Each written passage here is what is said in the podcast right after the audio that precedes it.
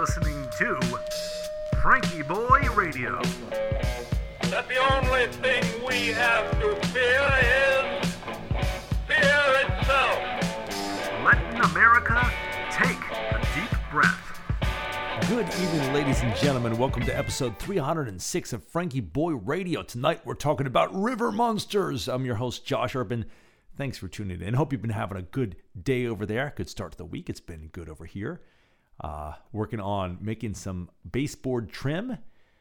It's getting there. It's getting there. You know, I have spent less than if I just bought trim, but if I just bought the trim, the trim would be well on its way by now. Maybe that's why it costs a little bit more, but we'll get there. We'll get there. And uh, was eating some dinner, and I've been been, you know, I'm always like thinking these pretty serious thoughts, right? And working pretty hard. So I just wanted to watch something that was fun, but that wasn't like bringing me down. So I found a couple of old episodes of River Monsters on YouTube.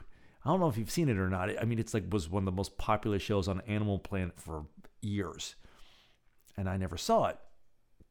So I'm just like, you know, catching up to this four years after the last episode aired. Jeremy Wade is a British extreme angler, and he travels around the world. Again, everybody knows this but me. Um, and he goes around and he collects reports of people like being dragged under the waves by mysterious creatures. And he goes and he tries to figure out what it was that, that got him. And he, he tries to catch it on a line and he catches sharks and catfish and crocodiles and everything. And, and usually he catches a bunch of these things before he finds what he's looking for. So it's, it's really fascinating to watch. And then that got me thinking. Well, something he said, he goes, you know, we're going to go see what lurks beneath the waves because we don't know it's all such a mystery. And there was this, the latest one I'm watching is there was these guys and their their plane went down, but they were in sight of the land uh, in Australia, and then some ate them. He's trying to figure out what that was. So they're going out, and the first thing that they catch is this huge tiger shark, and the tiger shark bites their air-filled boat, and the boat starts to sink. So they let the shark go, and they get back to their boat. So this is what got me. Is well, we haven't had any metaphors in a few days, so buckle up, folks, buckle up. That's an unusual thing to do, right? Because the things that lurk beneath the waves are all around us and they eat us all the time. In his case, literally, but in everybody else's case, I won't even say metaphorically because it is literally, but it's more of a psychological thing that will eat us. Our weakness, our fear, whatever is inside our heads that isn't, whatever is inside our mental houses that hasn't been set in order will come and pull us down in one way or another. And sometimes it will be the end of us but more often than not, at least for me, it's, it, it causes me to be somebody that I would rather not be, and somebody that I don't like, and somebody who does the opposite of making the world a better place. And these things are all the time. Right now, I should say that that's a kind of a dramatic telling. Just like the River Monsters thing is dramatized and they have the Death Down Under titles and the searching for a silent killer and the drum music when he hooks something on his line.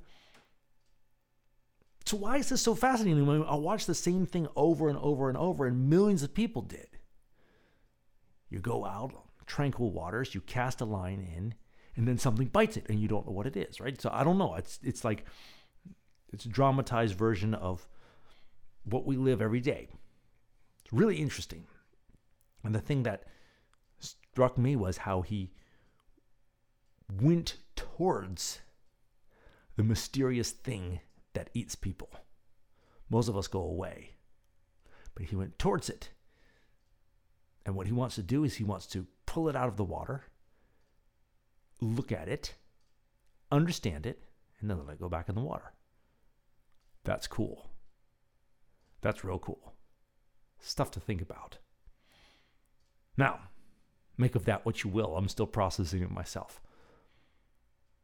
Besides, I want to be him when I grow up. He's always surrounded by cool charts and stories and files, and then he goes out with cool B roll and dramatic voiceovers.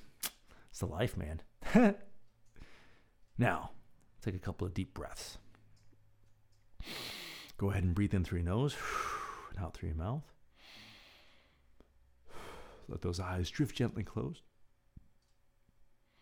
And I'm going to be breathing in to a count of four, pausing for two, and exhaling to a count of four. Whatever's comfortable for me. I'm going to try to breathe deeper than I normally would in my daily routine. As my brother Zach would say, whenever I'm like getting worked up about something, he'll look at me and helpfully say, short, shallow breaths. Deep, slow breaths. That's what we want here. All right, here we go.